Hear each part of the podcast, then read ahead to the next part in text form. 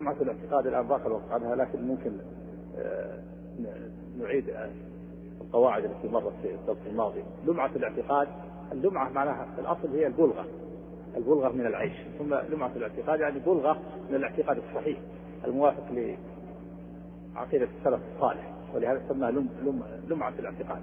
يعني شيء من معتقد من الاعتقاد الصحيح الذي يوافق الكتاب والسنة سبق بعض القواعد في الدرس الماضي منها أن أن أسماء الله وصفاته يجب إجراؤها على ظاهرها هذه قاعدة قاعدة عظيمة. يجب إجراء النصوص على ظاهرها من كتاب الله وسنة رسوله. نصوص الصفات وأسماء الله تجرى على ظاهرها لا تؤول إلا بدليل. ومنها أن أسماء الله لا تنحصر بعدد. وأما حديث أن لله تسعة وتسعين اسما من أحصاها دخل الجنة فالمراد تسعة وتسعين اسما موصوفة بأن من أحصاها دخل الجنة. ومنها أن أسماء الله الحسنى لا تثبت إلا لا تثبت إلا بالنص لا تثبت بالعقل. أسماء الله وصفاته توقيفية لا تثبت إلا بالنص.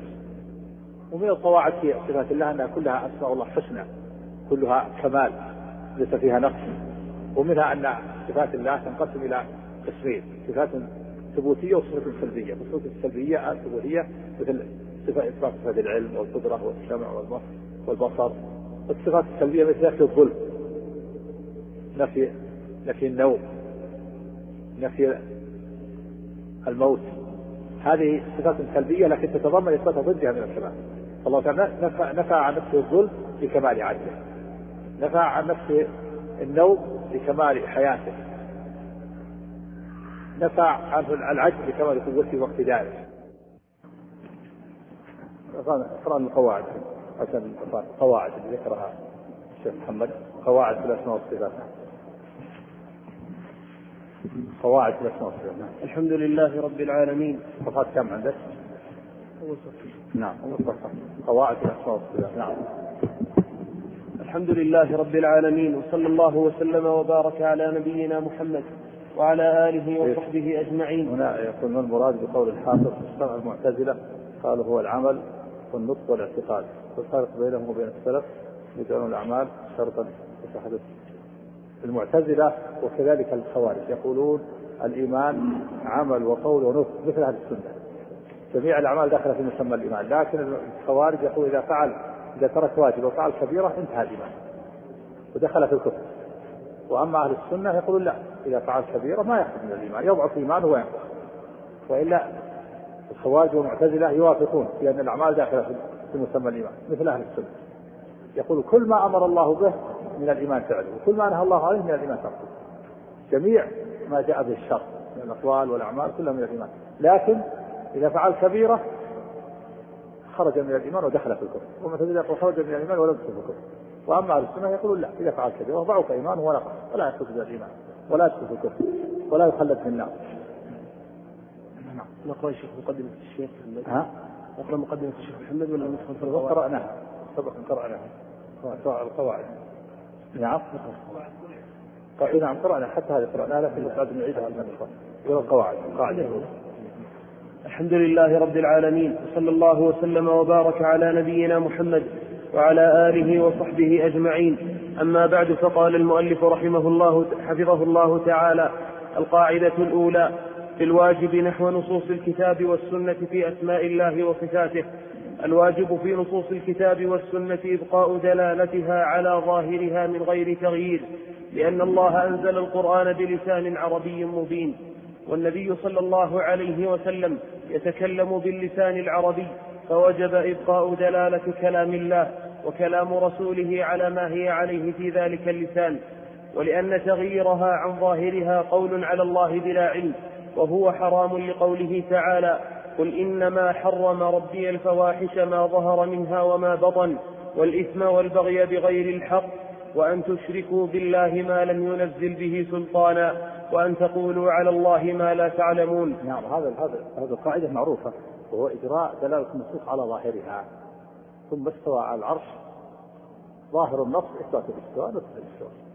وهو العليم الحكيم ظاهر إثبات العلم والحكمة.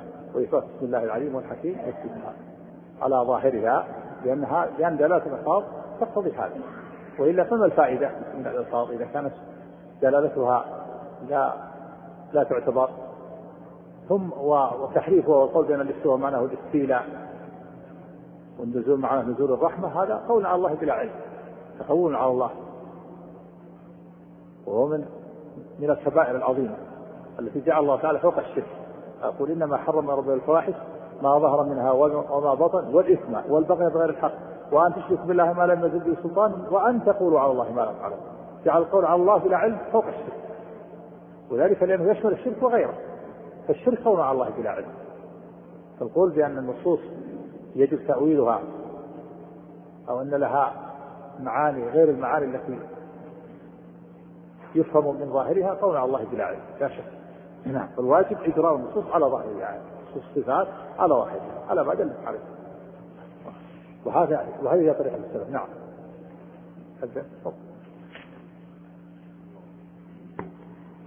مثال ذلك قوله تعالى بل يداه مبسوطتان ينفق كيف يشاء فإن ظاهر الآية أن لله يدين حقيقتين.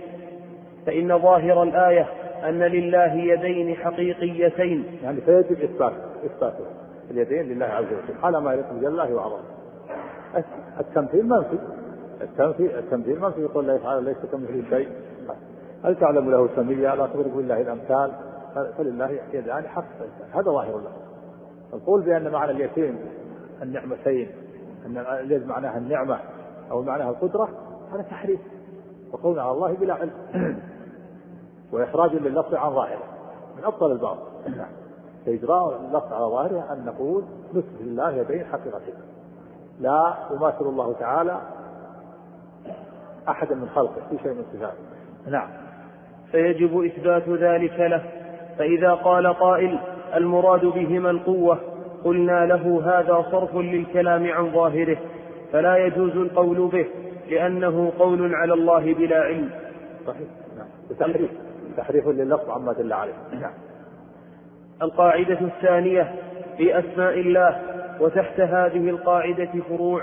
الفرع الأول أسماء الله كلها حسنى أي بالغة في الحسن غايته لأنها متضمنة لصفات كاملة لا نقص فيها بوجه من الوجوه. نعم وهذا المقصود يقول لك. هذا ولله الأسماء الحسنى فادعوه بها أسماء الله كلها حسنى. وهي دالة على الصفات وليست جامدة بل هي مشتقة. أسماء الله مشتقة دالة على الصفات كل اسم يدل على صفة مثلا اسم الله الرحمن يدل على إثبات الذات لله عز وجل ويدل على إثبات هذا الاسم لله عز وجل ويدل على إثبات صفة الرحمة لله عز وجل ويدل على الأثر وهو تعلقها بالمرفوع لأن الصفات قد تكون متعدية وقد تكون قاصرة. قد تكون متعدية فنؤمن بالاسم والصفة والأثر. قد تكون قاصرة مثل الاستواء مثل النزول. فلا يكون لها أثر. نعم. قال الله تعالى ولله الأسماء الحسنى. مثال ذلك الرحمن فهو اسم من أسماء الله تعالى دال على صفة عظيمة هي الرحمة الواسعة. ومن ثم نعرف أنه ليس من أسماء الله الدهر لأنه لا يتضمن معنى يبلغ غاية الحسن. ها؟ ومن ثم؟ ومن ثم نعرف أنه ليس من أسماء الله الدهر لأنه لا يتضمن معنى يبلغ غاية الحسن. وهذا رحمك الله. وهذا فيه الرد على ابن حزم. أبو محمد بن حزم قال إن من أسماء الله الدهر. واستدل بقول النبي صلى الله عليه وسلم لا تسبوا الدهر فإن الله هو الدهر. قال هذا دليل على أن الدهر من أسماء الله. قد غلطه العلماء وبينوا أن أن الحديث لا يدل على أن الدهر من أسماء الله. بدليل الروايات الأخرى يضم بعضها إلى بعض. لأنه جاء في الرواية فإني أنا الدهر أقلب ليله ونهاره بمعنى إن الله هو الدهر يعني يقلب ليله ونهاره يعني يصرف الدهر ومدبر الدهر. والدهر هو الليل والنهار. الدهر الليل والنهار والزمان الله تعالى هو مقلبه ومدبره ومصرفه في الرواية الأخرى إني أنا الدهر أقلب ليله ونهاره هذا الرواية تفسر بعضها بعضا فليس من أسماء الله الدهر كما يقول ابن حزم. هذا من أغلاط رحمه الله. نعم. فأما قوله صلى الله عليه وسلم لا تسبوا الدهر فإن الله هو الدهر فمعناه مالك الدهر المتصرف فيه. نعم مالك الدهر ومدبر الدهر ومصرف الدهر ومقلب الدهر الليل والنهار والزمان. نعم. بدليل قوله في الرواية الثانية عن الله تعالى بيد الأمر أقلب الليل والنهار. وفي لفظ نقلب ليله ونهاره نعم. الفرع الثاني أسماء الله غير غير محصورة بعدد معين. لقوله صلى الله عليه وسلم في الحديث المشهور أسألك اللهم بكل اسم هو لك سميت به نفسك أو أنزلته في كتابك أو علمته أحدا من خلقك أو استأثرت به في علم الغيب عندك. يعني الأسماء ليست محددة.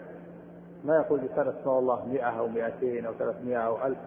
ما في دليل على الحصر وأما قول النبي صلى الله عليه وسلم إن لله تعالى تسعة وستين اسما من أحصاها دخل الجنة فليس المراد الحصر المراد أن لله تسعة وتسعين اسما موصوفة بأن من أحصاها دخل الجنة موصوفة بهذا الوصف. موصوفة بأن من أحصاها دخل الجنة من أحصاها يعني حفظها وعمل في مقتضاها بما يمكن العمل بها. وهذا فيه الحث وهي غير محددة الآن 99 وهذا فيه الحكمة في ذلك والله أعلم. حتى يجتهد العلماء في البحث عنها في النصوص الكتاب والسنة. ويعدوها ويحفظ ويحفظوها ويعملوا بها. فهي موصوفة بهذا بهذا الوصف. لا من أحصى دخل ولله أسماء أخرى غير موصوفة بهذا الوصف كما في الحديث الذي ذكره المؤلف. أو استأثرت به في علم الغيب عنده. فيها فيها أسماء استأثر الله بها. لم يطلع عليها أحدا نعم.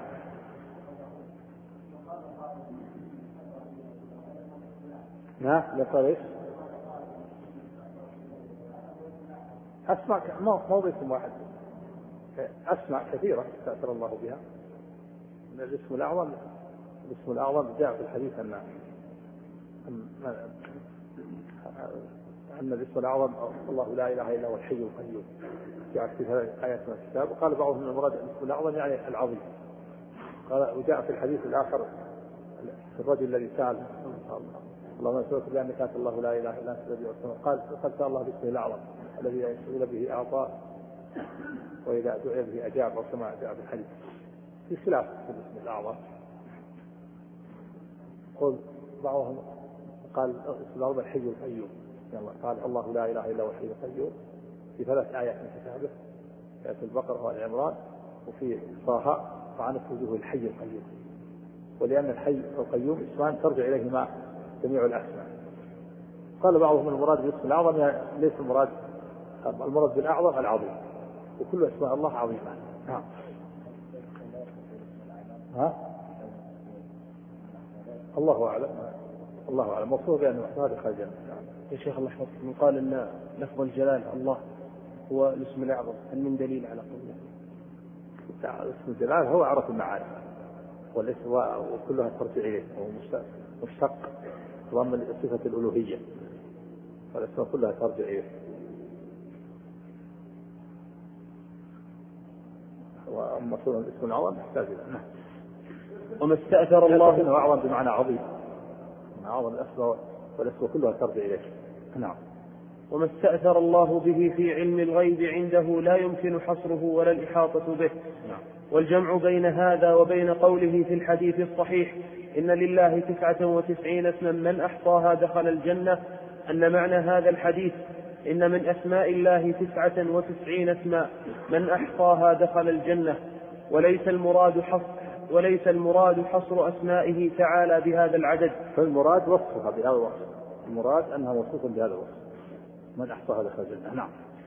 ونظير هذا أن تقول عندي مئة درهم أعددتها للصدقة.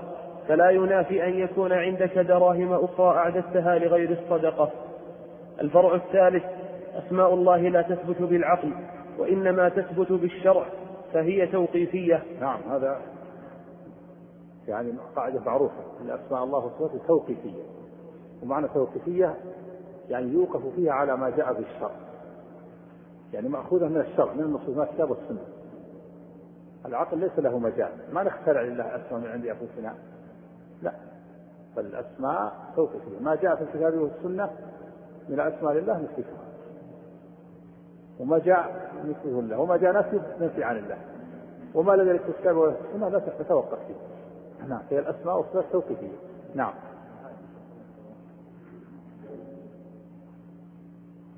محتمل. إذا جاء إطلاقه على الله ما جاء إطلاقه على الله جاء. مو بعيد يحتاج إلى إلى تأمل نعم. يتوقف إثباتها على ما جاء عن الشرع فلا يزاد فيها ولا ينقص لأن العقل لا يمكنه إدراك ما يستحقه تعالى من الأسماء فوجب الوقوف في ذلك على الشرع. ولأن تسميته بما لم يسم به نفسه أو إنكار ما سمى به نفسه جناية في حقه تعالى فوجب سلوك الأدب في ذلك. ولأن ولأن. ولأن تسميته بما لم يسم به نفسه أو إنكار ما سمى به نفسه جناية في جناية في حقه تعالى فوجب سلوك الأدب في ذلك. الفرع الرابع كل اسم من أسماء الله فإنه يدل على ذات الله وعلى الصفة التي تضمنها وعلى الأثر المترتب عليه إن كان متعديا ولا يتم الإيمان بالاسم إلا بإثبات ذلك كله مثل مثل الرحمن كما الرحمن يدل على إثبات الذات ويدل على إثبات هذا الاسم لله ويدل على صفة الرحمة ويدل على الأثر وهو رحمة الله في عباده. نعم. مثال ذلك في غير المتعدي العظيم فلا يتم الإيمان به حتى نؤمن بإثباته اسما من أسماء الله دالا على ذاته تعالى وعلى ما تضمنه من الصفة وهي العظمة. ومثال ذلك في المتعدي الرحمن فلا يتم الإيمان به حتى نؤمن بإثباته اسما من أسماء الله دالا على ذاته تعالى وعلى ما تضمنه من الصفة وهي الرحمة وعلى ما ترتب عليه من أثر وهو أنه يرحم من يشاء. القاعدة الثالثة في صفات الله وتحتها فروع أيضا. بارك الله الحمد لله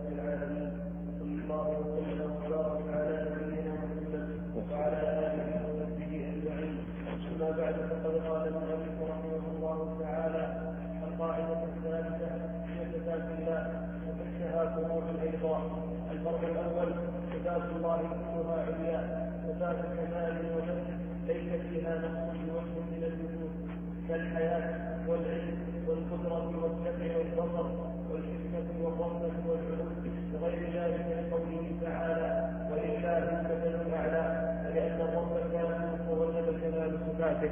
نعم هذه القاعدة معلومة. صفات الله كلها عليا وكلها كمال كما قال تعالى ولله المثل الأعلى يعني الوصف الأكمل ولله المثل الأعلى الوصف كامل. كما أن أسماءه سبحانه وتعالى حسنى ولله الأسماء الحسنى فادعوه بها. فكلها كمال العلم والقدرة والحياة والسمع والبصر. ولهذا إذا كانت الصفة تحتمل الكمال وتحتمل النقص ما يوصف الله بها. إذا كانت تحتمل هذا وهذا فلا يوصف الله بها. من ذلك مثل ما أحدثها بعض المبتدعة الجسم والحيز والعرض والحد والجهة. هذه كلها تحتمل حقا وباطلا ولذلك ما جاء الشرع في إثباتها أما صفات الله فإن كلها كاملة وأسماء الله كلها حسنى. فلذلك أطلقها الله سبحانه وتعالى على نفسه نعم وإذا كانت الصفة نقصا لا كمال فيها. فهي ممتنعة في حقه كالموت والجهل والعجز والصمم والعمى ونحو ذلك لأنه سبحانه عاقب الواصفين له بالنقص ونزه نفسه عما يصفونه به من النقائص. نعم. سبحان الله سبحان الله عما يصفون. سبح نفسه ونزه نفسه عما يصفون به المشركون من النقائص والعيوب. نعم. لأن الرب لا يمكن أن يكون ناقصا لمنافاة النقص للربوبية. نعم. لأن الرب لأن الرب هو كامل سبحانه وتعالى. الربوبية تقتضي الكمال. فلا يمكن أن يكون الرب إلا كاملا. نعم. وإذا كانت الصفة كمالا من وجه ونقصا من وجه لم تكن ثابتة لله ولا ممتنعة عليه على سبيل الإطلاق بل لا بد من التفصيل فتثبت لله في الحال التي تكون كمالا وتمتنع في الحال التي تكون نقصا كالمكر والكيد والخداع ونحوها فهذه, فهذه الصفات تكون كمالا إذا كانت في مقابلة مثلها لأنها تدل على أن فاعلها ليس بعاجز عن مقابلة عدوه بمثل فعله وتكون نقصا في غير هذه الحال فتثبت لله في الحال الأولى دون الثانية. قال الله تعالى ولا تطلق على الله إلا باللفظ الذي ورد. مثل لفظ المكر جاء بلفظ الفعل. ويمكرون ويمكر الله. والله خير الماكرين. يقول إن يمكر الله بمن مكر به. الله خير الماكرين. أما أن يشتق وصف لله فيقال من وصف الله الماكر لا. هذا نقص. ما يقال من وصف الله الماكر. ولا من أوصاف الله من صفات الله المكر هكذا. لكن يوصف الله بأنه يمكر بمن مكر به. يمكرون يمكر الله. ولا يكيد الله من كاد ولا يشتق وصف الله يقال من وصف ولا يقال من أوصاف الله الكائن. لا. الله يستهزئ بهم. يستهزئ الله بالمنافقين على الفعل. ولا يقال من أوصاف الله المستهزئ. بخلاف الصفات التي جاء يطلقها مثل العلم والحياة والسمع وتطلق على الله. الصفات لها أحوال. ثلاث حالة الأولى أن تأتي الصفة مطلقة على الله العلم والحياة مطلقة على الله. الحالة الثانية أن تأتي مقيدة بالفعل. تأتي على لفظ الفعل. فلا تطلق على الله إلا على لفظ الفعل. يكيدون كيدا. الله مثل الله يستهزئ بهم. ما يقال من وصف الله المستهزئ الله يستهزئ بالمنافقين الثالثة تأتي على لفظ الفعل وعلى وتأتي أيضا مضافة مثل خادعون الله وهو خادعهم. يقول الله خادع المنافقين. يخدع الله المنافقين. خادع الله وهو خادعهم. الله خادع المنافقين. فإذا جاءت على لفظ الفعل تبقى على لفظ الفعل. وإذا جاءت مضافة مع لفظ الفعل تثبت لله على الإضافة. وإذا جاءت مطلقة تثبت مطلقة. نعم. ها؟ العلم والحياة والسمع والبصر كل هذه الصفات مطلقة. بدون بدون قيد. نعم. قال الله تعالى ويمكرون ويمكر الله والله خير الماكرين. إنهم يكيدون كيدا وأكيد كيدا. من ذلك قول الله تعالى كذلك كدنا ليوسف. ما كان ليأخذ أخاه في دين الملك إلا أن يشاء الله. الله تعالى كاد ليوسف في مقابل كيد إخوته له. إخوة يوسف كادوا له. ماذا كادوا له؟ قال الله تعالى في أول سورة يوسف لما رأى يوسف الرؤيا وأخبر أباه قال يا بني لا تقص رؤياك على إخوتك فيكيدوا لك كيدا. إن الشيطان للإنسان عدو. كادوا له. كيف كادوا له؟ قالوا لأبي يا أبانا كادوا يعني دبروا حيلة إنهم يأخذونه من أبيهم. وجاءوا لأبيهم وقالوا يا أبانا لا ما لك لا تأمنا على يوسف وإنا له لنصحون أرسله معنا غدا يرتى ويلعب وإنا له لحافظون. قال إني لا يحزنني أن تذهبوا به. فما زالوا حتى؟ حتى دفعه إليهم فكادوا وألقوا في غيابة الجب كما قص الله عز وجل في القرآن الكريم. ثم بعد ذلك بعد مدة طويلة لما صارت العاقبة الحميدة له وصار على خزائن مصر وجاءوا إخوته إليه. صار الناس كلهم يجون يجون من كل مكان يكتالون. بعد جاءت السنين الجد كما هو معروف. يوسف عليه السلام قال ما لما قال ائتوني بأخ لكم من أبيكم. ولا ما ما في شيء. ائتوا بأخيكم من أبيكم. عرفهم وهم لم يعرفوه. قالوا سنراود عنه أباه وإنا لفاعلون. هذا لنا أخ لكم متمسك بها. فما زالوا بأبيهم حتى جاءوا به. بعد ذلك كاد الله ليوسف. يوسف قال لرحل اجعلوا الصواع في رحل في رحل أخيه يعني يوهم أنه أنه أخذه. ثم بعد ذهبوا كان لهم ذهبوا فجاءهم المنادي. أذن مؤذن أية العير وتكمل السارقون قالوا وأقبلوا عليهم ماذا تفقدون؟ قالوا نفقد صواع الملك ولمن جاء به حمل بعير وأنا به زفر قالوا تالله لقد علمتم ما جئنا لنفسد في الأرض وما كنا سارقين ما جئنا لنفسد ولا جئنا نسرق نحن الآن نريد الآن نكتال نذهب إلى اهله قال فما جزاؤه إن كنتم كاذبين؟ قالوا جزاؤه من وجد في رحله فوجده هل يوجد في رحله هذا المسكين. قال الله كذلك يفعل يوسف. كاد الله ليوسف. قالوا جزاؤه من وجد في رحله فهو جزاؤه كذلك نجزي الظالمين. بعد ذلك قال الله كذلك ابن يوسف. ما كان ليأخذ أخوه دين الملك. يعني لو لم يقولوا هذا القول استطاعوا أن يأخذوه لأنه في دين الملك وفي شريعة الملك ما يؤخذ استطاع. يكون له عقوبة أخرى غير هذا لكن لما هم حكموا على أنفسهم قالوا من وجد في رحله فوجده خلاص.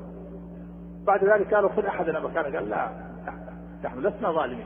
معاذ الله أن نأخذ إلا ما وجدنا متاعنا عنده إنا إذا لظالمون. أنتم حكمتم. خلاص. وجدناه نأخذ. ما وجدناه هذا من الكيد الذي كاده الله ليوسف. في مقابل كيدهم السابق. كيد في مقابل. كذلك كذا ليوسف. ما كان ليأخذ أخاه في دين الملك إلا أن يشاء الله. يعني ما كان في, في, في شريعة الملك ما كان ليأخذه إلا بهذا الكيد. نعم. إن المنافقين يخادعون الله وهو خادعهم إلى غير ذلك. فإذا قيل هل يوصف الله بالمكر مثلا فلا تقل نعم ولا تقل لا ولكن قل هو ماكر بمن يستحق ذلك والله أعلم. الفرع الثاني صفات الله تنقسم إلى قسمين ثبوتية وسلبية. فالثبوتية ما أثبته الله لنفسه كالحياة والعلم والقدرة ويجب إثباتها لله على الوجه اللائق به لأن الله أثبتها لنفسه وهو أعلم بصفاته. والسلبية هي التي نفاها الله عن نفسه كالظلم فيجب نفيها عن الله. لكنها تستلزم إثبات ضدها من الكمال السلبية كما ذكر ابن القيم رحمه الله في كافية الشافية اتباع صفات تنقسم إلى ثبوتية وسلبية ثبوتية مثل العلم والحياة والسمع والسلبية النفي. لكنها تستلزم إثبات ضدها من الكمال. مو بنفي صرف ليس نفيا صرفا لأن نفي الصرف المحض لا لا كمال مثل نفي الظلم. نفى الله عن نفس الظلم لإثبات كمال العدل. لا يظلم ربك أحدا لكمال عدله. نفى عن أن يعزب عنه مثقال ذرة في السماوات والأرض لكمال علمه. لا يعزب عنه مثقال ذرة في السماوات والأرض لكمال علمه. نفى الموت. لا تأخذه سنة ولا نوم السنة والنوم لكمال حياته. وقيوميته لا يؤوده حفظهما لكمال قوته وقدرته وهكذا. فالنفي ليس نفيا صرفا وإنما هو نفي يستلزم إثبات ضده من الكمال. نعم. والسلبية هي التي نفاها الله عن نفسه كالظلم فيجب نفيها عن الله لأن الله نفاها عن نفسه. لكن يجب اعتقاد ثبوت ضدها لله على الوجه الأكمل. لأن النفي لا يكون كمالا حتى يتضمن ثبوتا نعم. مثال ذلك قوله تعالى ولا يظلم ربك أحدا. فيجب نفي الظلم عن الله مع اعتقاد ثبوت العدل لله على الوجه الأكمل. الفرع الثالث الصفات الثبوتية تنقسم بركة بركة ومثال مثال مثل الصرف المحض الذي لا كمال فيه. مثل قول الشاعر يذم قبيلة قبيلة لا يغدرون بظلم لا قبيلة لا يغدرون بذمة ولا يظلمون الناس حبة خردل. نفى عنهم الغدر ونفى عنهم الظلم لكن لكمال لعجز. لا يغدرون لعجز. وهذا نقص. فهذا نفس صرف. لا يستلزم متى يكون نقصا؟ متى يكون كمالا؟ إذا إذا كان لا يغدر وهو قادر. إذا كان لا يظلم وهو قادر. أما إذا كان عاجز ما صار كمالا. ولهذا صغره قال قبيلة لا يغدرون بذمة ولا يظلمون الناس حبة خردل. هذا كمال ما يظلمون ولا يغدرون. لكن لعجز لو لو قدروا لظلموا وغدروا. لكنهم لا يغدرون ولا ولا يظلمون لعجزهم. هذا نفس صرف لا يأتي في صفات الله عز وجل. وفق الله جميع لطاعته الفرع الثالث الصفات الثبوتية تنقسم إلى قسمين ذاتية وفعلية.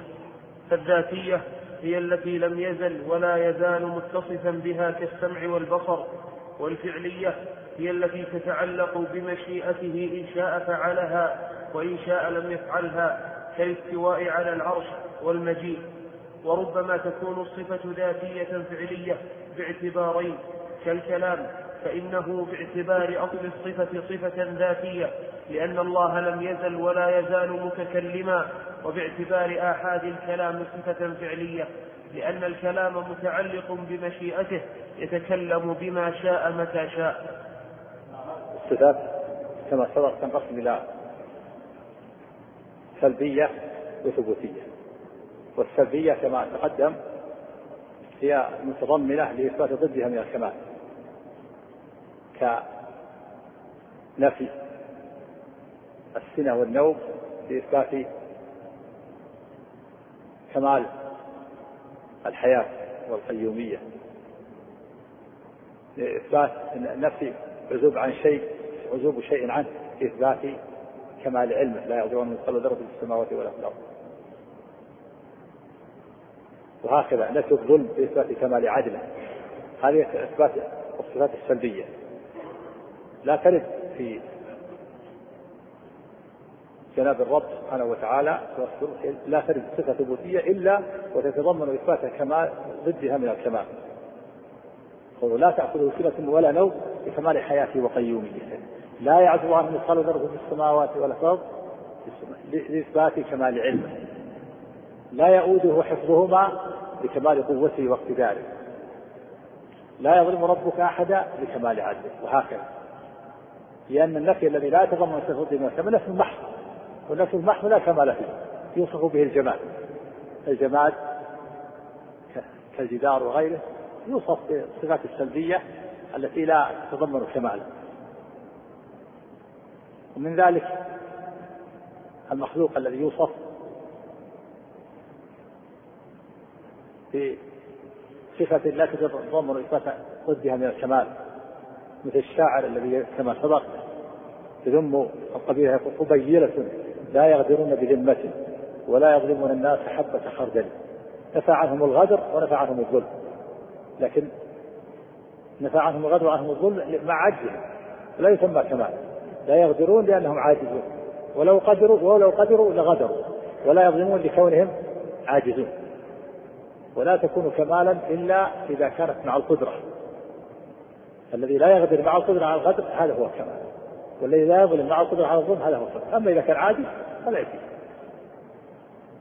فلا يكون كمالا ثم اتباع الصفات الثبوتية تنقسم إلى قسمين كما سمعنا. صفات ذاتية وصفات فعلية.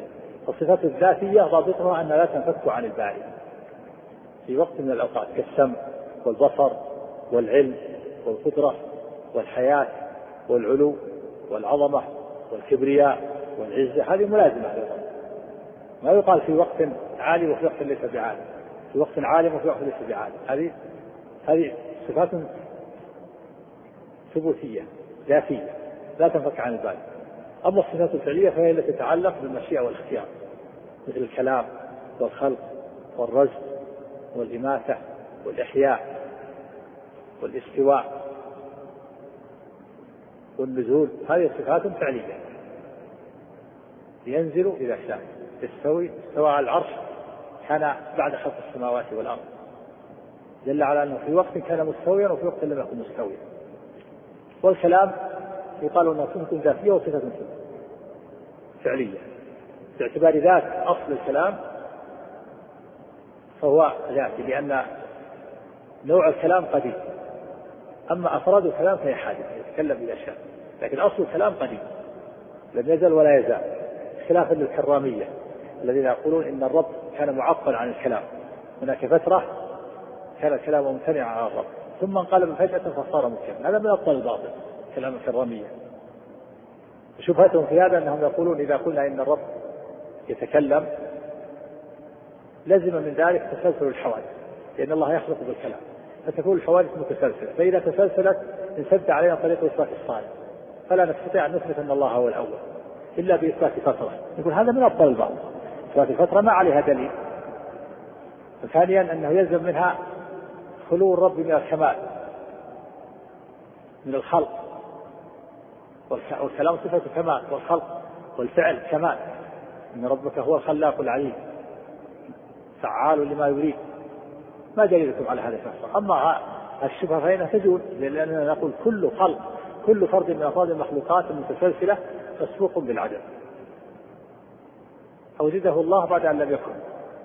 خلقه الله بعد أن لم يكن. مسبوق بالعدل. أوجده الله. ويكفي هذا. كل فرد من أفراد المخلوقات المتسلسلة أوجده الله بعد أن لم يكن. ويكفي هذا. أما إيجاد فطرة وإثبات فترة فهذا باطل ليس عليه دليل ويترتب. ويلزم منه تنقص الرب سبحانه وتعالى وتعطيله من صفات الكمال الخلق والسعد نعم. الفرع الرابع كل نعم.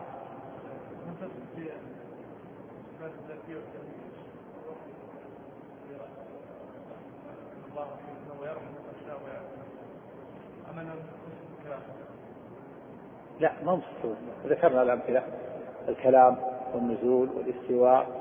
والخلق والرزق والإماتة وهي كل صفة فعلية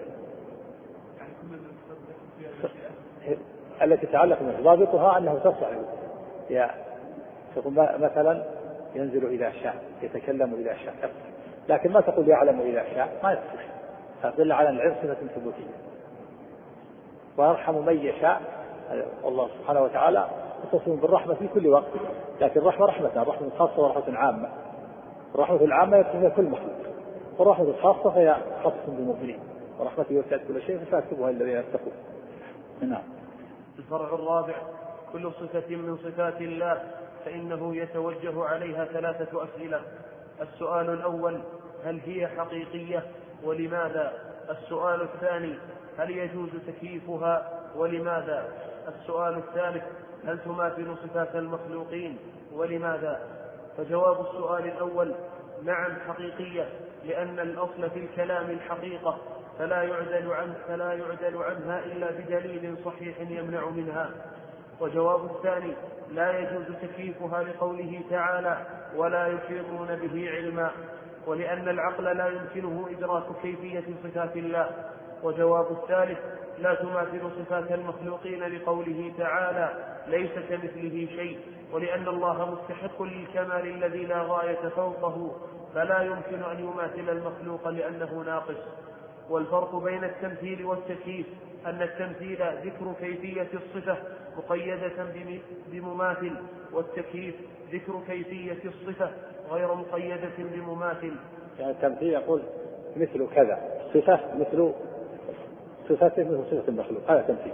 والتكييف يقول لها كيفية لها كيفية كذا وكذا لها كيفية ولا يحددها. فالتكييف منفي والتمثيل منفي. وصفات الله لها كيفية لا يعلمها إلا هو سبحانه وتعالى. لا يعلمها إلا هو. لا يعلم البشر شيئا. فلا يجوز للمخلوق أن يمثل ولا أن يكيف نعم. مثال التمثيل أن يقول قائل يد الله كيد الإنسان. ومثال التكييف أن يتخيل ليد الله كيفية معينة لا مثيل لها في أيدي المخلوقين فلا يجوز هذا التخيل. القاعدة الرابعة بما نرد به على المعطلة. المعطلة هم الذين ينكرون شيئا من أسماء الله أو صفاته ويحرفون النصوص عن ظاهرها ويقال لهم المؤولة. والقاعدة العامة من التعطيل وهو الخلو والفراغ والترك. ومنه قولهم قول بئر معطلة وهي التي لم التي عطلت من الدلاء فلا ينزح منها الماء قال بئر معطلة وبئر معطلة وقف المشي ويقال امرأة عطل إذا لم يكن عليها حلي. وعطل الإبل عن راعيها والدار عن ساكنها. فالدار إذا فيها ساكن قال معطلة والمرأة إذا لم يكن عليها حلي قال معطلة. فمادة العين العين والطاء واللام تدل على الخلو والفراغ والترك. وكذلك من عطل هذا العالم المخلوقات عن صانع خلقه واوجده يقال له معطل الجاحد الملحد الذي يعطل المخلوقات من خالقه يقال له معطل. وكذلك من أنكر الصفات والأسماء والصفات يقال له معطل لأنه عطل الخالق من كماله. وهم ثلاث طبقات المعطله الطبقة الأولى الذين ينكرون الأسماء والصفات وهم الجهمية. فهؤلاء أشد تعطيلا. الطبقة الثانية الذين يعطلون الصفات ويثبتون الأسماء. ينكرون الصفات ويثبتون الأسماء هؤلاء يقال المعتزلة. والطائفة الثالثة الذين يثبتون الأسماء وسبع صفات وينكرون بقية الصفات. يثبتون سبع. وهي الحياة والكلام والبصر والعلم والإرادة والقدرة. الكلام الحياة والكلام والسمع والبصر والإرادة والقدرة والعلم. له الحياة والكلام والبصر سمع وإرادة وعلم وقدرة ويمكن بقية الصفات وهم الأشاعرة. بعضهم 26 صفة وبعضهم 40 وهؤلاء أقل أقلهم تعطيلا وأقربهم إلى أهل السنة هم الأشاعرة. يثبتون سبع صفات. الحياة والكلام والبصر والسمع والإرادة والعلم والقدرة. هؤلاء هذه طبقة المعطلة نعم. ويقال لهم المؤولة والقاعدة العامة فيما نرد به عليهم أن نقول إن قولهم خلاف ظاهر النصوص وخلاف طريقة السلف وليس عليه دليل صحيح وربما يكون في بعض الصفات وجه رابع أو أكثر. لمعة الاعتقاد. اللمعة تطلع تطلق في اللغة على معان منها البلغة من العيش. وهذا المعنى أنسب معنى أنسب معنى لموضوع هذا الكتاب. فمعنى لمعة الاعتقاد هنا البلغة من الاعتقاد الصحيح المطابق لمذهب السلف رضوان الله عليهم. والاعتقاد الحكم الذهني الجازم فإن طابق الواقع فصحيح وإلا ففاسد. هذا الاعتقاد حكم الذهن الجازم حكم الذهن الجازم يقال له اعتقاد لكن قد يكون حقا وقد يكون باطلا. فأهل السنة عندهم اعتقاد صحيح. فهذا اعتقادهم صحيح. يعني حكمهم وأهل البدع عندهم اعتقاد جازم لكنه باطل. يكون غير موافق للحق. المعتزلة يعتقدون أن الله لا يتصف بالصفات لكن هذا باطل. وإن كان يعتقدون ذلك واللمعة في الاعتقاد يعني شيء من الاعتقاد. الصحيح الموافق لما جاء في الكتاب والسنة. نعم. ما تضمنت خطبة الكتاب؟ تضمنت خطبة المؤلف في هذا الكتاب ما يلي. الأول البداءة بالبسملة. اقرأ الخطبة. الحمد لله. هذه المرة اقرأ الخطبة الحمد لله المحمود في كل لسان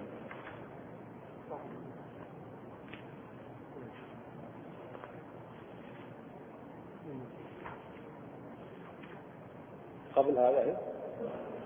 الأول. نعم بسم الله الرحمن الرحيم. ما عندك المتن؟ نعم. مقدمة صاحب المتن ابن قدامة. قال الشيخ الإمام العالم موفق الدين عبد الله بن أحمد بن قدامة المقدسي عليه رحمة الله. بسم الله الرحمن الرحيم. الحمد لله المحمود بكل لسان المعبود في كل زمان الذي لا يخلو من علمه مكان ولا يشغله شأن عن شأن جل عن الأشباه والأنداد وتنزه عن الصاحبة والأولاد ونفذ حكمه في جميع العباد. لا تمثله العقول بالتفكير ولا تتوهمه القلوب بالتصوير. ليس كمثله شيء وهو السميع البصير. له الأسماء الحسنى والصفات العلى الرحمن على العرش استوى له ما في السماوات وما في الأرض وما بينهما وما تحت الثرى. وإن تجهر بالقول فإنه يعلم السر وأخفى. أحاط بكل شيء علما وقهر كل مخلوق عزة وحكما. ووسع كل شيء رحمة وعلما يعلم ما بين أيديهم وما خلفهم ولا يحيطون به علما. موصوف بما وصف به نفسه في كتابه العظيم وعلى لسان نبيه الكريم. هذا قد كله حق كله مأخوذ من النصوص الله تعالى هو المحمود. هو المحمود من الحمد. والحمد ذكر أوصاف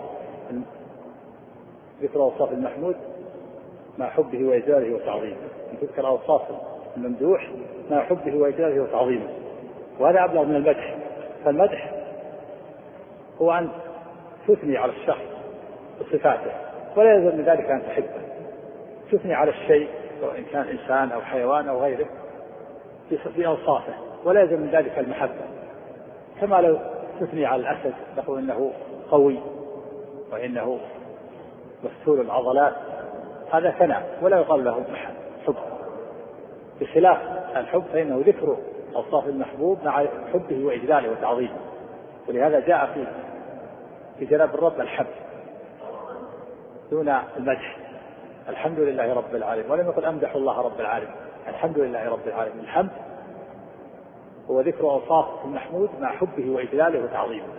الله تعالى هو المحمود له الصفات الكاملة وله الحب والإجلال والتعظيم سبحانه وتعالى. وفيه إثبات قضاء الله وقدره. وإثبات أسمائه وصفاته وأنه سبحانه وتعالى يعلم كل شيء وأنه مستحق للعبادة وأنه سبحانه وتعالى لا يحيط به أحد من خلقه ولا تمثله العقول ولا تصوره لا تمثله العقول ولا تصوره القلوب سبحانه وتعالى فهو لا يماثل شيئا من خلقه ليس كمثله شيء وهو السميع البصير. فقد أحاط بكل شيء علما ووسع كل شيء رحمة وعلما وكل هذه من صفاته سبحانه وتعالى. نعم. الحمد لله رب العالمين صلى الله وسلم وبارك على نبينا محمد وعلى آله وصحبه أجمعين. اللهم صل قال المؤلف رحمه الله تعالى ما تضمنت خطبة الكتاب. تضمنت خطبة المؤلف في هذا الكتاب ما يأتي. اولا البداءة بالبسملة. اقتداء بكتاب الله العظيم واتباعا لسنة رسول الله صلى الله عليه وسلم ومعنى بسم الله الرحمن الرحيم أي أفعل الشيء مستعينا ومتبركا بكل اسم من أسماء الله تعالى ومعنى الله المألوف أي المعبود أي المعبود حبا وتعظيما وتألها وشوقا. وبدأ بالبسملة اقتداء بالكتاب العزيز وعملا بحديث كل أمر ذي بال لا يبدأ فيه بسم الله فهو أبتر أو أقطع الحديث وإن كان في ضعف لكن له طرق. الله أعرف المعارف لفظ الجلالة أعرف المعارف. هو علم على الرب سبحانه وتعالى ومتضمن لصفة الألوهية. الله ذو الألوهية والعبودية على خلقه أجمعين كما قال ابن عباس. وأصل الله الإله. ثم حذفت الهمزة فاجتمعت لامين إحداهما ساكنة وادغم أحدهما إحداهما في الأخرى الله. أصل الله الإله. سهلت الهمزة ثم اجتمع التقاء لامين. أدغمت إحداهما في الأخرى الله. الله اسم مشتق مشتمل على صفة الألوهية. وهو أعرف المعارف أعرف المعارف لفظ الجلال. وهو علم عن الرب سبحانه وتعالى لا يطلق على غيره سبحانه. وكل الأسماء راجعة إليه. نعم. والرحمن بالرحمة الواسعة والرحيم. وكذلك الرحمن من الأسماء المختصة بالله عز وجل. لا تطلق على غيره. هو اسم مشتمل على صفة الرحمة. كل أسماء الله مشتقة كل أسماء الله مشتقة. مشتملة على الذات الاسم تدل على الذات وعلى الصفة. والرحمن لا يسمى به غير الله لا يطلق على على غير الله. ولهذا لما تسمى مسيلمة الكذاب الذي ادعى النبوة تسمى بالرحمن لزمه وصف الكذب. فصار لا يطلق مسيلمة إلا يلصق به الكذب فيقال مسيلمة الكذاب. لأنه تسمى باسم من أسماء الله. لما تسمى مسيلمة بالرحمن لزمه وصف اسم الكذب وصف الكذب. صار ملازما لاسمه فلا يطلق مسيلمة إلا يلصق به الكذب فيقال مسيلمة الكذاب. مع أن ادعى النبوة غيره. الأسود العنسي ادعى في اليمن ادعى النبوة ولا يقال الأسود العنسي الكذاب وهو كذاب. لكن مسيلمة اختص بلزوم الوصف لأنه تسمى باسم الرحمن. فلزمه وصف الكذب ملازما لا يفك عنه. نسأل الله السلامة والعافية. نعم. والرحيم الموصل رحمته من شاء من خلقه. فالفرق بين الرحمن إيه. والرحيم. والرحمن الرحيم من أسماء الله وليست مختصة. تطلق على المخلوق تطلق عليه وعلى غيره. ولهذا وصف النبي صلى الله عليه وسلم بأنه رحيم. كما قال الله تعالى لقد جاءكم رسول من أنفسكم عزيز عليه ما عنتم حريص عليكم بالمؤمنين رؤوف رحيم. هذه من الاسماء المشتركة. الرحمن والعزيز. وما أشبه هذه من الأسماء المشتركة. والحي. والعلي. نعم. فالفرق بين الرحمن والرحيم أن الأول باعتبار كون الرحمة وصفا له والثاني باعتبارها فعلا له يوصلها من شاء من خلقه. إيه الفرق والفرق. والفرق فالفرق بين الرحمن والرحيم أن الأول باعتبار كون الرحمة وصفا له والثاني باعتبارها فعلا له يوصلها من شاء من خلقه. ثانيا الثناء على الله بالحمد والحمد ذكر أوصاف المحمود الكاملة وأفعاله الحميدة مع المحبة له والتعظيم. وهذا هو الفرق بينه وبين المدح. المدح يذكر فيها أوصاف الممدوح ولكن ما يلزم من ذلك المحبة. أما الحمد هو ذكر أوصاف المحمود والثناء عليه بها مع حبه وإجلاله وتعظيمه. فأنت قد تمدح الأسد ولكن لا يلزم ذلك أن تحب الأسد. قد تمدح الجبار أو الظالم ببعض الصفات وأنت لا تحبه. فالمدح لا يلزمه المحبة بخلاف الحمد. ولهذا جاء في حق الرب الحمد ولم يأتي المدح الحمد. لله رب العالمين ولا في أمدح الله. نعم. ثالثا أن الله محمود بكل لسان ومعبود بكل مكان أي مستحق وجائز أن يحمد بكل لغة ويعبد بكل بقعة. إيش آية؟ أن ثالثا نعم. أن الله محمود بكل لسان ومعبود بكل مكان أي مستحق وجائز أن يحمد بكل لغة ويعبد بكل بقعة. رابعا سعة علم الله بكونه لا يخلو من علمه مكان وكمال قدرته وإحاطته حيث لا يلهيه أمر عن أمر. سبحانه وتعالى لكماله سبحانه لأنه كامل في ذاته وصفاته وأفعاله. لا يخلو عن علمه مكان ولا يلهيه شأن عن شأن بخلاف المخلوق الضعيف الناقص فعلمه ناقص مسبوق بالجهل. وينتهي أيضا بالموت. ولا يعلم شيئا إذا مات. وكذلك أيضا المخلوق ضعيف. يلهيه شأن عن شأن.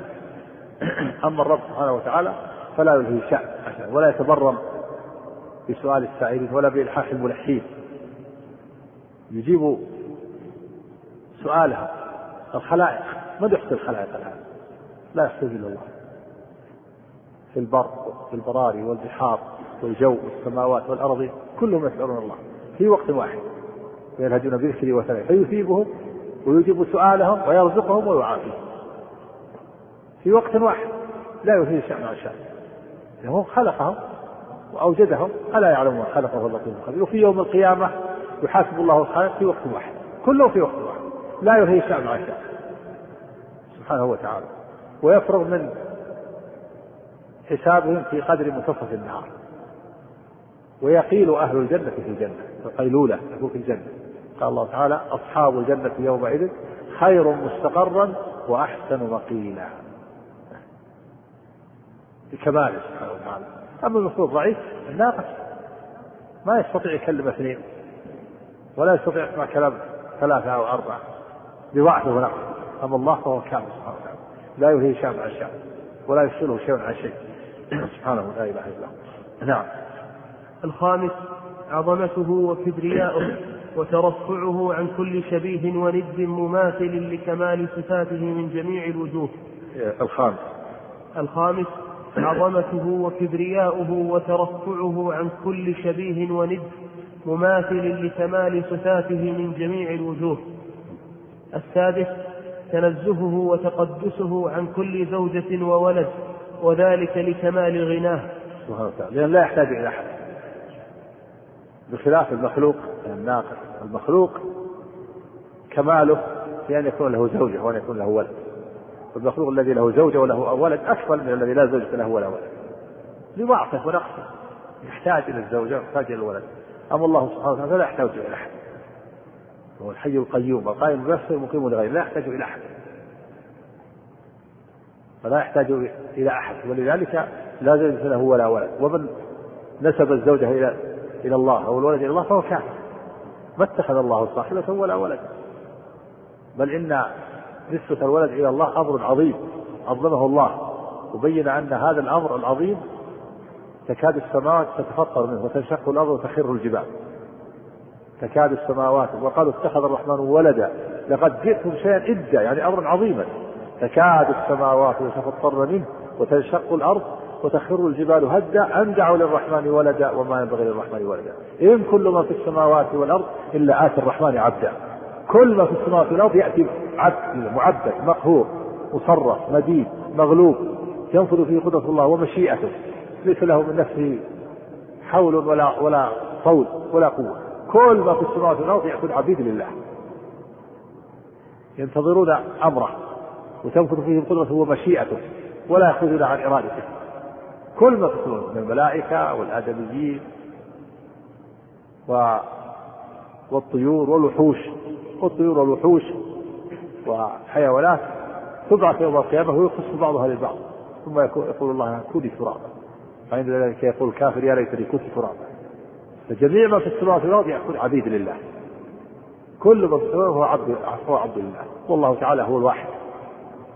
الذي لا شبه له ولا نظير له ولا مثيل له.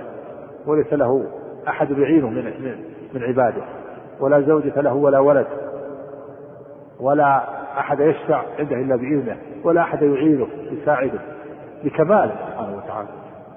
هو الحي القيوم القائم بنفسه المقيم لغيره الذي له ملك السماوات والأرض. لا يخفى عليه شيء. ولا يعجزه شيء في الأرض ولا في السماء. ولكماله يأتي كل مخلوق من الملائكة ومن البشر وغيرهم يأتي عبدا لله معبد مقهور مدين مغلوب مصرف. تنفذ فيه قدرة الله ومشيئته. نعم. السابع تمام إرادته وسلطانه بنفوذ قضائه في جميع العباد فلا يمنعه قوة ملك ولا كثرة عدد ومال. الثامن عظمة الله فوق فوق ما يتصور. بحيث لا تستطيع العقول له تمثيلا ولا تتوهم القلوب له صورة لأن الله ليس كمثله شيء وهو السميع البصير. كما قال عن نفسه ليس كمثله شيء وهو السميع البصير. نعم. هل تعلم له سميا لا سمي له ولا مثيل فلا تضربوا لله الأمثال. نعم. التاسع اختصاص الله بالأسماء الحسنى والصفات العلى. العاشر نعم أسماء الله كلها حسنى. بالغة الكمال في الحسن وصفاته كلها عليا بخلاف المخلوق. قد قد يكون له أسماء غير حسنى وصفات غير عليا. المخلوق قد يكون له صفات ذميمة وقد يكون له أسماء غير حسنة. أما الله فأسماءه كلها حسنى وصفاته كلها عليا. كما قال سبحانه ولله الأسماء الحسنى فادعوه بها. وذروا الذين يوحدون في اسمائه سيجزون ما كانوا يعملون. وقال سبحانه وله المثل الأعلى في السماوات والأرض وهو العزيز الحكيم. الوصف كامل. نعم. العاشر استواء الله على عرشه وهو علوه واستقراره عليه على الوجه اللائق به. نعم والاستواء علو خاص. فالعلو هذا من الصفات الذاتية التي لا تنفك على البال فالله تعالى علي على المخلوقات فوق المخلوقات ولا يكون في وقت ليس عاليا. بل في جميع الأوقات هو عال على خلقه فوق خلقه. فالعلو من الصفات الذاتية. أما الاستواء فهذا من الصفات الفعلية وهو علو خاص الاستواء على العرش وكان بعد خلق السماوات والأرض. والعرش مخلوق قبل السماوات والأرض لكن الاستواء كان بعد خلق السماوات والأرض. والله تعالى خلق العرش ثم قدر المقادير الخلائق قبل أن يخلق السماوات والأرض بخمسين ألف سنة ثم خلق السماوات والأرض ثم استوى على العرش بعد ذلك. هو علو خاص علو خاص الله أعلم بكيفيته. فعل يفعله سبحانه وتعالى كما يليق بجلاله وعظمته. وكان بعد خلق السماوات والأرض. الاستواء والنزول من الصفات الفعليه أما العلو هذا من الصفات الذاتيه نعم. الحادي عشر عموم ملكه للسماوات والأرض وما بينهما وما تحت الثرى. الثاني عشر. لا شك أن كل شيء داخل تحت ملك الله. ليس هناك شيء يخرج عن ملك الله وعن إرادته ومشيئته. نعم. الثاني عشر وهو سبحانه وتعالى يعطي الملك من يشاء وينزع الملك ممن يشاء. ويعز من يشاء ويذل من يشاء كما قال الله سبحانه قل اللهم مالك الملك تؤتي الملك من تشاء وتنزع الملك ممن تشاء وتعز من تشاء وتذل من تشاء في يدك الخير إنك على كل شيء تولج الليل في النهار وتولج النهار في الليل وتخرج الحي من الميت وتخرج الميت من الحي وترزق من تشاء بغير حساب هذه صفاته سبحانه وتعالى. نعم. الثاني عشر سعة علمه وقوة قهره وحكمه وقوة قهره وحكمه وأن الخلق لا يحيطون به علما لقصور نعم. إدراكهم عما يستحقه الرب العظيم. نعم الخلق لا يحيطون به علما لكمال علمه وقصورهم كما أنهم لا يحيطون بعظمته ولا يحيطون بعلمه. نعم. وأن الخلق لا يحيطون به علما لقصور إدراكهم عما يستحقه الرب العظيم من صفات الكمال والعظمة. كما أنهم يرون المؤمنين يرون ربهم يوم القيامة ولا يحيطون به رؤية. لا يحيطون به رؤية لكمال عظمته لعظمته سبحانه وتعالى. والخلق أضعف من أن يحيطوا يحيطوا به رؤية. بل إن الإنسان يرى شيئا من المخلوقات في الدنيا ولا يحيط بها رؤية. فالإنسان يرى الجبل العظيم ولا يحيط به رؤية. ما يستطيع يحيط في جميع الجهات. في جهات ما يرى. ويرى البستان الواسع ولا يحيط به رؤية. ويرى البلد ولا يحيط به رؤية. فالرب تعالى أعظم وأكمل. فالعباد يرونه يوم القيامة المؤمنون يرون ربهم يوم القيامة. وهو أعظم نعيم يعطاه أهل الجنة. لكنهم لا يحيطون به رؤية. لكمال عظمته سبحانه نعم. تقسيم نصوص الصفات وطريقة الناس فيها. نعم. تنقسم نصوص الكتاب والسنة في الواردة في الصفات إلى قسمين واضح جلي ومشكل خفي. فالواضح ما اتضح لفظه ومعناه فيجب الإيمان به لفظا وإثبات معناه حقا بلا رد ولا تأويل ولا تشبيه ولا تمثيل لأن الشرع ورد به فوجب الإيمان به. وتلقيه بالقبول والتسليم. وأما المشكل فهو ما لم يتضح معناه لإجمال في دلالته أو قصر, أو قصر في فهم قارئه فيجب إثبات لفظه لورود الشرع به والتوقف في معناه وترك التعرض له لأنه مشكل لا يمكن الحكم عليه. فنرد علمه إلى الله ورسوله. وقد انقسمت طرق الناس في هذا المشكل إلى طريقين. الطريقة الأولى طريقة الراسخين في العلم الذين آمنوا بالمحكم والمتشابه وقالوا كل من عند ربنا وتركوا التعرض لما لا يمكنهم الوصول إلى معرفته والإحاطة به تعظيما لله ورسوله وتأدبا مع النصوص الشرعية وهم الذين أثنى الله عليهم بقوله والراسخون في العلم يقولون آمنا به كل من عند ربنا. الطريقة الثانية طريقة الزائغين الذين اتبعوا المتشابه طلبا للفتنة وصدا للناس عن دينهم وعن طريقة السلف الصالح فحاولوا تأويل هذا المتشابه إلى ما يريدون لا إلى ما يريده الله ورسوله. وضربوا نصوص الكتاب والسنة بعضها ببعض وحاولوا الطعن في دلالتها بالمعارضة والنقص ليشككوا المسلمين في دلالتها ويعموهم عن هدايتها. وهؤلاء هم الذين ذمهم الله بقوله فأما الذين في قلوبهم زيغ فيتبعون ما تشابه منه ابتغاء الفتنة وابتغاء تأويله وما يعلم تأويله إلا الله. تحرير القول في سمع. تنقسم إلى قسمين نصوص الصفات تنقسم إلى قسمين. قسم واضح بمعنى أنه واضح المعنى. جلي لا إشكال فيه. مثل إثبات العلم والقدرة والسمع والبصر. وكان الله بكل شيء عليما. وكان الله على كل شيء قديرا. إثبات الإرادة. إثبات أن الله بكل شيء عليم وأنه على كل شيء قدير. وسائر الصفات إثبات العلو للرب عز وجل إثبات استواء على العرش. هذه كلها نصوص محكمة. واضحة. والقسم الثاني ما فيه اشتباه. وهذا الاشتباه يشتبه على بعض الناس دون بعض. وهو الذي لم يظهر معناه. لم يظهر معناه للإنسان. فهذه الطريقة الطريقة في الشيء المتشابه الذي لا يعلم الإنسان يرده إلى المحكم الواضح. ويفسره به حتى يزول الإشكال. هذه طريقة الراسخين في طريقة أهل الحق. يرد المتشابه كل شيء مشكل عليك رده إلى الواضح. حتى تفسره به. والطريقة هنا طريقة أهل الزيغ. هم الذين يتعلقون بالمتشابه ويردون المحكم إليه. فيكون الكل كله متشابها مثلا جاء في الحديث إذا صلى أحدكم فلا يبصق قبل وجهه فإن الله قبل وجهه.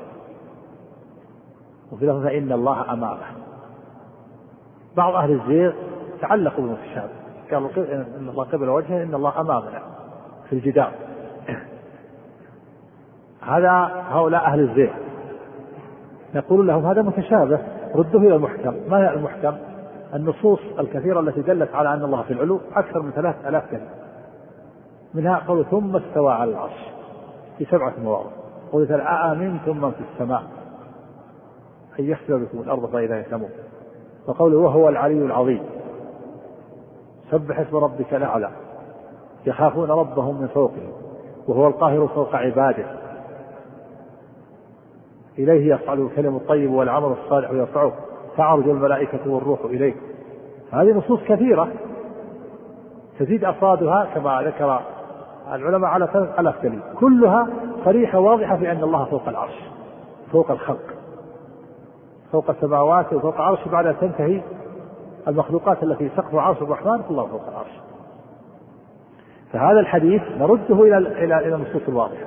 إن الله قبل وجهه يعني هو فوق العرش. ومن كان فوقك فهو أمامك. لا منافاة. والله تعالى قبل المصلي وهو فوق العرش. ومن كان فوقك فهو أمامك.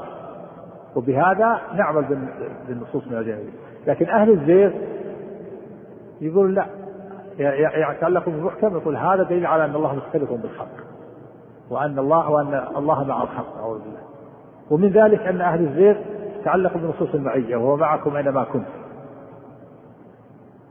وأبطلوا بها نصوص الفوقية والعلو. وهو معكم أينما كنتم والله ما تعملون قال إن الله مختلف من المخلوقات. وقالوا إن هذه النصوص تبطل النصوص الفوقية والعلو. وهذا من أبطل الباطل. المعية لا تفيد الاختلاط. المعية في لغة العرب التي نزل بها القرآن لمطلق المصاحبة. تأتي لمطلق المصاحبة. مع كلمة مع في لغة العرب لا تفيد الاختلاط ولا الامتزاج يقول فلان اذهب وأنا معك. يعني لها ألوان متعددة من ألوانها أكون أنا بنفسي معك. وأحيانا أقول اذهب وأنا معك يعني لأن اهتمامي معك أو لأن قوتي معك أو لأن رئيسي معك أو لأن مالي معك. ويقول قال ويقال فلان معه زوجته وهي في المشرق وهو في المغرب. وتقول العرب ما زلنا نسير والقمر معنا والنجم معنا والقمر فوق وليس مختلط بالمخلوقات. وهذا أسلوب عربي معروف. ويقال مع فلان دار كذا وضيعة كذا. ويقال فلان معه المتاع وإن كان فوق رأسه فالمعية لا تفيد الاختلاط. لكن أهل الزيغ قالوا المعية تفيد الاختلاط وأبطلوا بها نصوص الفوقية وضربوا النصوص بعضها ببعض. فالذين في قلوبهم زيغ يتعلقون بالنصوص المتشابهة ويتركون المحكم. أما أهل الحق فإن الأصل عندهم المحكم. ويردون إليه النصوص المتشابهة ويفسرونها بها فيزول الإشكال كما قال سبحانه هو الذي أنزل عليك الكتاب منه آيات محكمات هن أم الكتاب وأخر متشابهات فأما الذين في قلوبهم زيغ فيتبعون ما تشابه منه ابتغاء الفتنة وابتغاء تأويله وما يعلم تأويله إلا الله. والراسخون في العلم يقولون آمنا به كل من عند ربنا وما يذكر إلا أولو الألباب. فالطريقة طريقة أهل الحق أنك الأصل النصوص المحكمة الواضحة هي الأصل. وإذا جاء نص مشكل أشكل عليه أشتبه عليه أرده إلى المحكم يقول هذا نص مجمل أفسره. عندي أقول النصوص المحكمة هي الأصل وأرد هذا هذا النص إلى النصوص الواضحة وأفسره به. فتتفق النصوص ولا تختلف. أما أن يتعلق الإنسان بالمتشابه ويترك المحكم فهذه طريقة أهل الزيغ ولهذا قالت عائشة رضي الله عنها إذا رأيتم الذين يتبعون المتشابه فأولئك الذين سمى الله فاحذروهم. يعني في قوله فأما الذين يدخلوا بهم زيغ فيتبعون ما تشابه عليه. نعم. تحرير القول في النصوص من حيث الوضوح والإشكال. إن الوضوح والإشكال في النصوص الشرعية أمر نسبي يختلف فيه الناس بحسب العلم والفهم.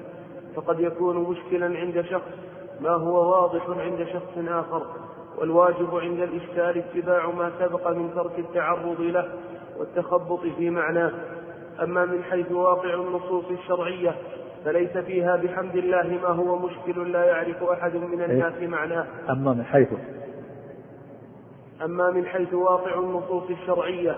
نعم. فليس فيها بحمد الله ما هو مشكل لا يعرف أحد من الناس معناه فيما يهمهم من أمر دينهم ودنياهم. فيما؟ فيما يهمهم من نعم. فيما يهمهم من أمر دينهم ودنياهم. لأن الله وصف القرآن بأنه نور مبين. وبيان للناس وفرقان وأنه أنزله تبيانا لكل شيء وهدى ورحمة وهذا يقتضي أن لا يكون في النصوص ما هو مشكل بحسب الواقع بحيث لا يمكن أحدا من الأمة معرفة معناه.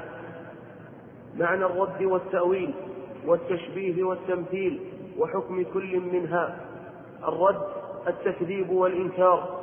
مثل أن يقول قائل ليس لله يد لا حقيقة ولا مجازا وهو كفر لأنه تكذيب لله ورسوله. نعم وهذا بالإجماع من كذب الله ورسوله كفر. هذا من من أنواع الردة تكذيب الله وتكذيب رسوله. تكذيب الله في شيء مما جاء في القرآن وتكذيب رسوله في شيء مما جاء في السنة. تكذيب رد صريح واضح هذا كفر هذا بخلاف التأويل. فإذا قال شخص إن الله لم يستوى على العرش. هذا كفر لأنه كذب الله في قوله ثم استوى على العرش. لكن شخص قال لا ثم استوى على العرش الله استوى على العرش. لكن معنى استواء الاستيلاء هذا متأول هذا متأول له شبهة. لا يكفر لأنه متأول أما الأول رد رد القرآن. لم يستوي على العرش كذب الله في قوله الله تعالى ثم استوى على العرش وهو يقول لم يستوى على العرش. هذا تكذيب. لكن شخص آخر قال ثم استوى على العرش صحيح. استوى صحيح. هذا الله استوى على لكن معنى استوى استولى يقول هذا تأويل هذا باطل. وإن كان هذا باطل يكون هذا متأول والأول راد. والراد كافر والمتأول قد لا يكفر. نعم. والتأويل التفسير والمراد به هنا تفسير نصوص الصفات بغير ما أراد الله بها ورسوله وبخلاف ما فسرها به الصحابة والتابعون لهم بإحسان. وحكم التأويل على ثلاثة أقسام. الأول أن يكون صادرا عن اجتهاد وحسن نية بحيث إذا تبين له الحق رجع عن تأويله. فهذا معفو عنه لأن هذا منتهى وسعه. وقد قال الله تعالى لا يكلف الله نفسا إلا وسعها. الثاني أن يكون صادرا عن هوى وتعصب وله وجه في اللغة العربية فهو فسق وليس بكفر. إلا أن يتضمن نقصا أو عيبا في حق الله فيكون كفرا. القسم الثالث أن يكون صادرا عن هوى وتعصب وليس له وجه في اللغة العربية. فهذا كفر لأن حقيقته التكذيب حيث لا وجه له. والتشبيه إثبات مشابه لله فيما يختص به من حقوق أو صفات. وهو كفر لأنه من الشرك بالله ويتضمن النقص في حق الله حيث شبهه بالمخلوق الناقص. كمن يقول إن الله يد مثل أيدي المخلوقين وله وجه مثل أوجه المخلوقين هذا هذا متنقص لله. والله تعالى يقول ليس كمثله شيء وهو السميع البصير. نعم. والتمثيل إثبات مماثل لله فيما يختص به من حقوق أو صفات وهو كفر لأنه من الشرك بالله وتكذيب لقوله تعالى ليس كمثله شيء. ويتضمن النقص في حق الله حيث حيث مثله بالمخلوق الناقص. والفرق بين التمثيل والتشبيه أن التمثيل يقتضي المساواة في كل وجه بخلاف التشبيه. ما تضمنه كلام الإمام الإمام أحمد في حديث النزول نعم. وشبهها. بالسؤال نعم.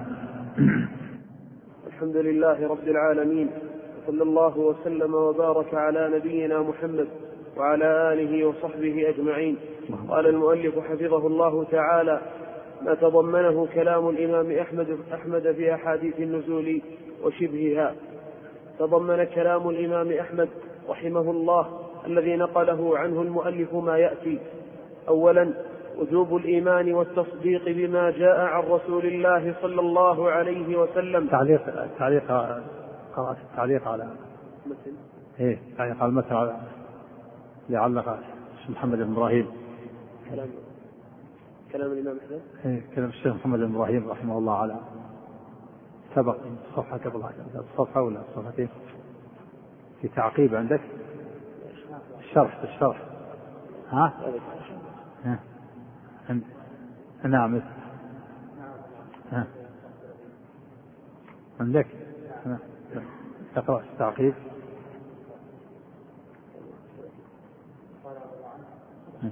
قال الشيخ محمد إبراهيم هذا الشيخ بقوله صاحب اللمعه وجب الإيمان به لفظا.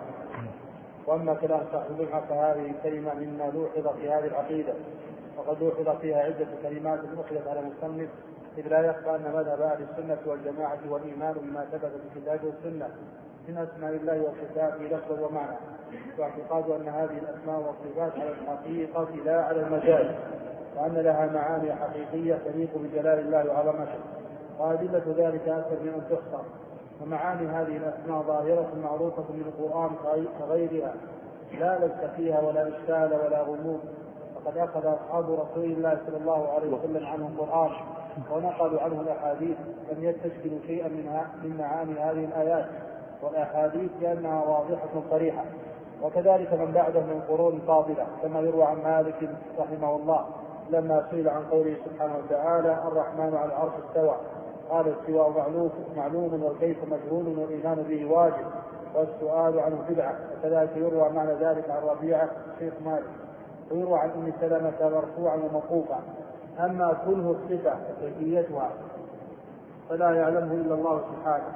اذ الكلام في الصفة فرع عن الكلام في الموصوف فكما لا يعلم كيف هو إلا هو فكذلك صفاته وهو معنى قول مالك والكيف مجهول. أما ما ذكره في الجمعه فإنه ينطبق على مذهب المفوضة وهو من شر المذاهب المذاهب واخبثها. حتى قالوا إن مذهب المفوضة شر من المؤوله. المفوضة هم الذين يفوضون المعنى، يقول ما ندري إيش معنى الرحمن العرش استوى ما ندري إيش معنى مثل كلام العجمي كان حروف عجميه.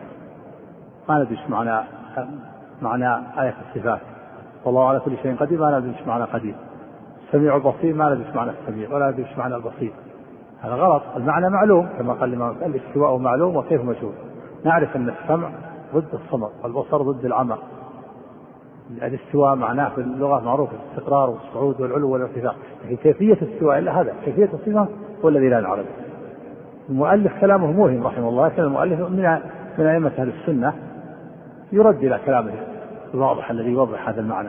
وإلا ظاهره يقول إثبات اللفظ فقط بدون المعنى هذا هو هذا هو مذهب المفوضة لأن أهل البدع طائفتان المفوضة والمؤولة المفوضة الذين يفوضون المعنى يؤمنون باللفظ فقط ولا ولا ولا يعتقدون أن لها معنى يقول ما نعرف المعنى.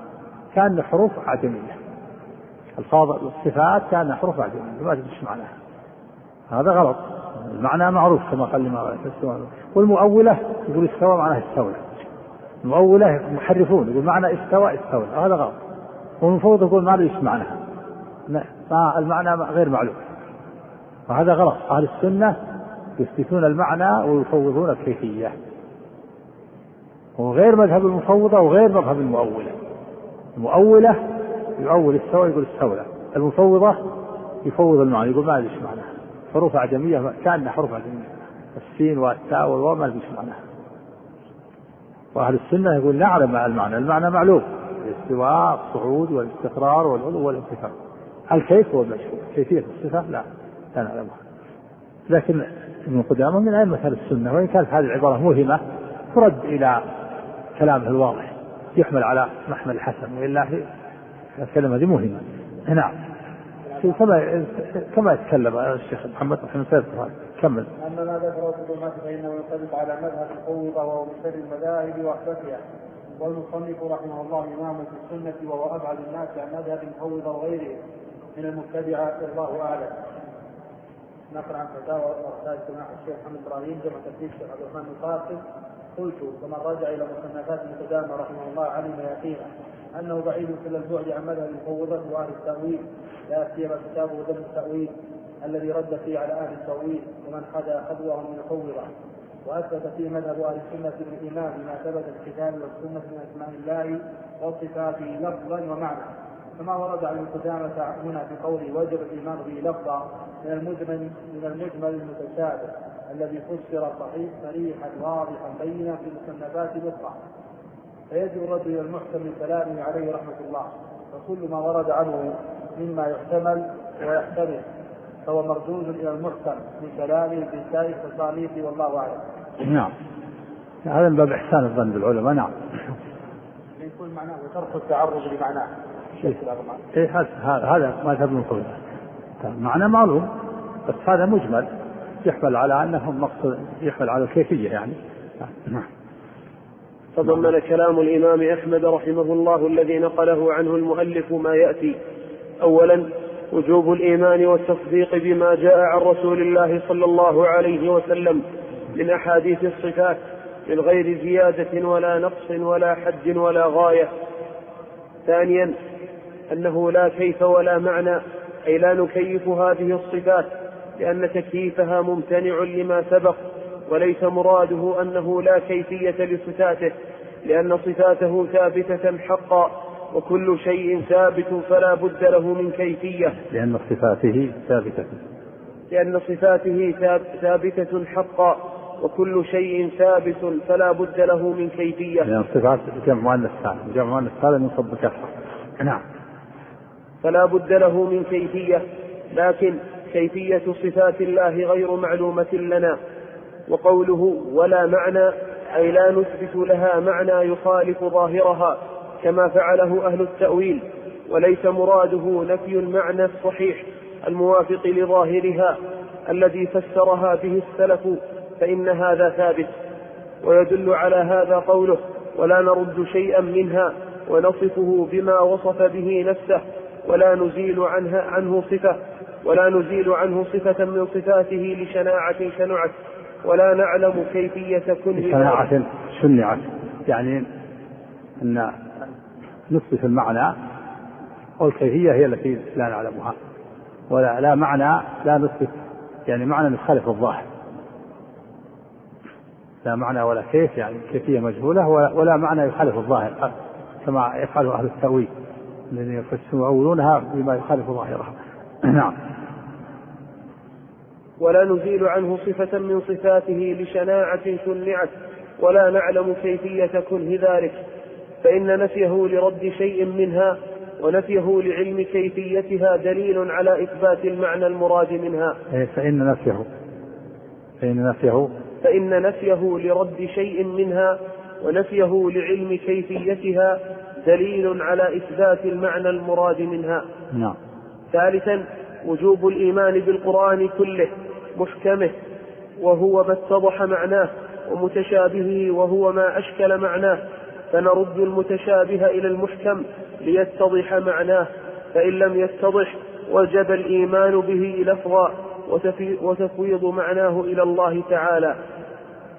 ما تضمنه كلام الإمام الشافعي؟ المتشابه هذا يكون متشابه. التشابه يكون تشابه نسبي فمثلا فأهل الزيغ يتعلقون بالمتشابه ويتركون المحكم الواضح وأهل الحق يعملون بالمحكم ويردون إليه المتشابه إذا أشكل عليهم نص ردوه إلى إلى المحكم الواضح.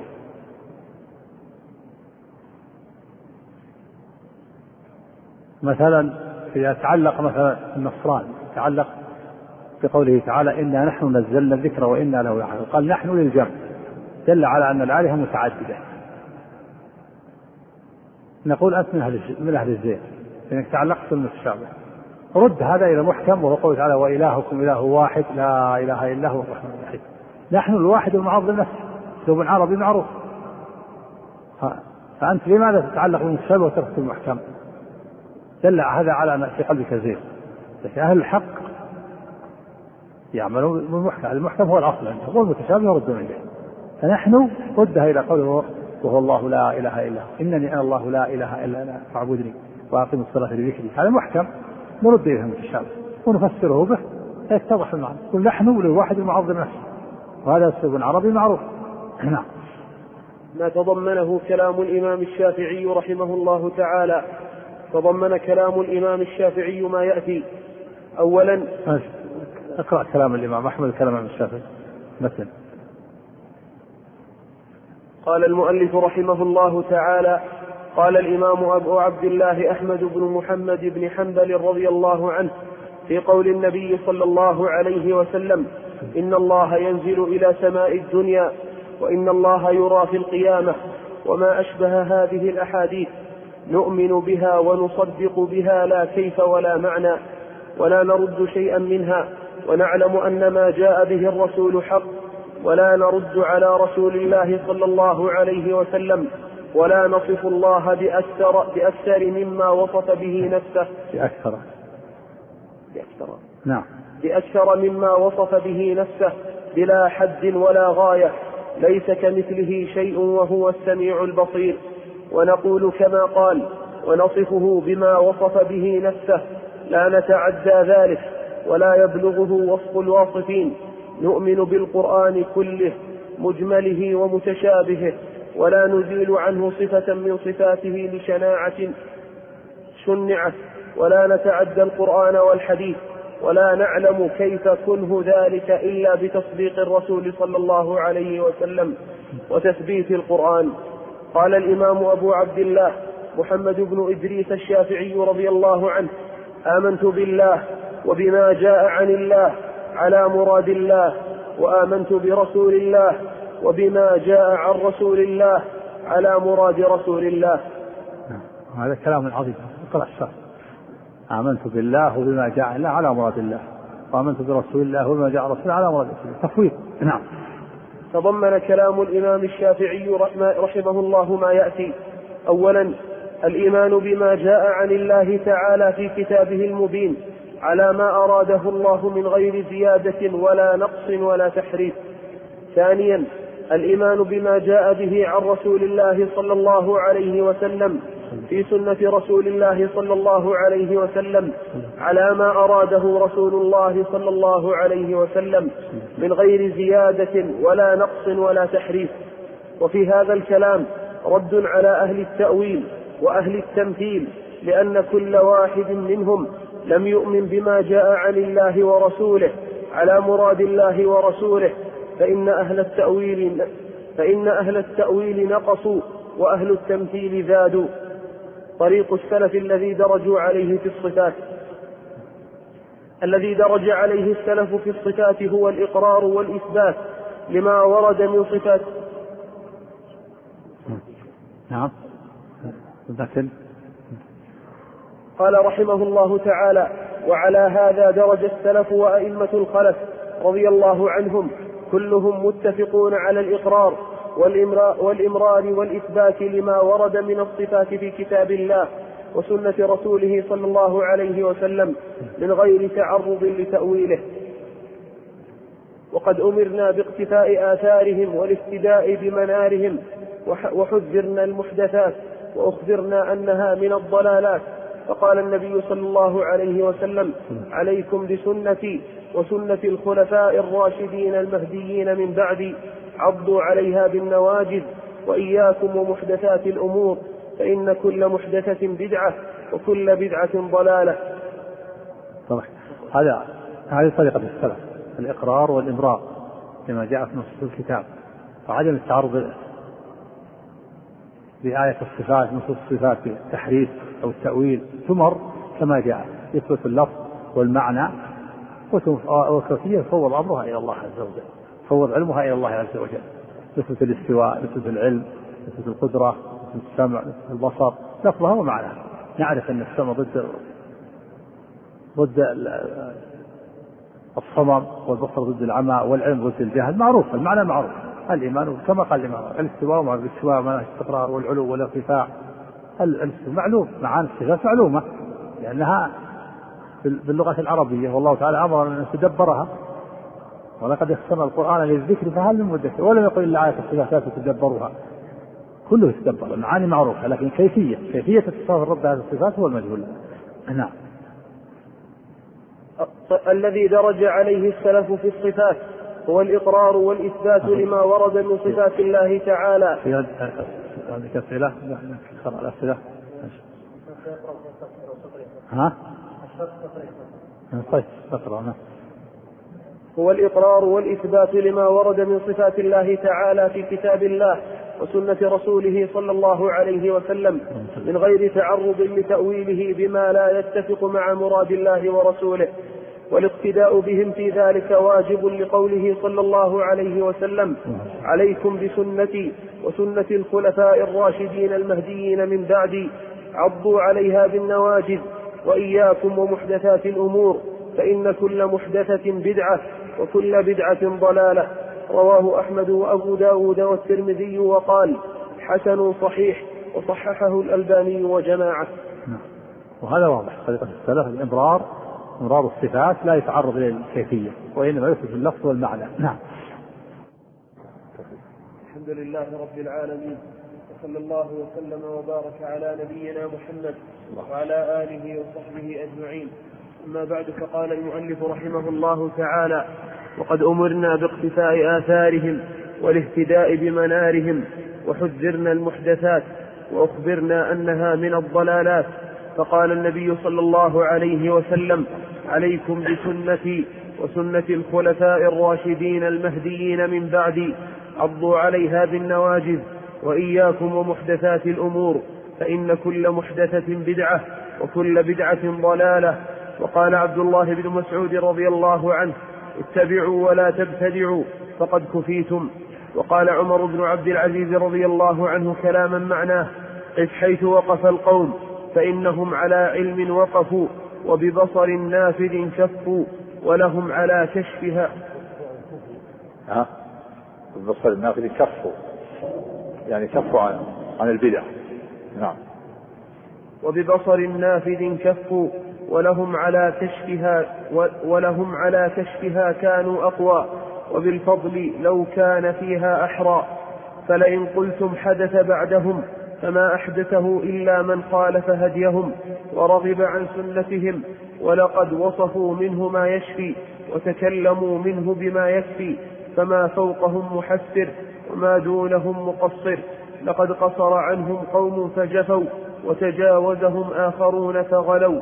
وإنهم فيما بين ذلك لعلى هدى مستقيم. وقال الإمام أبو عمرو الأوزاعي رضي الله عنه عليك بآثار من سلف وإن رفضك الناس وإياك وآراء عليك بآثار.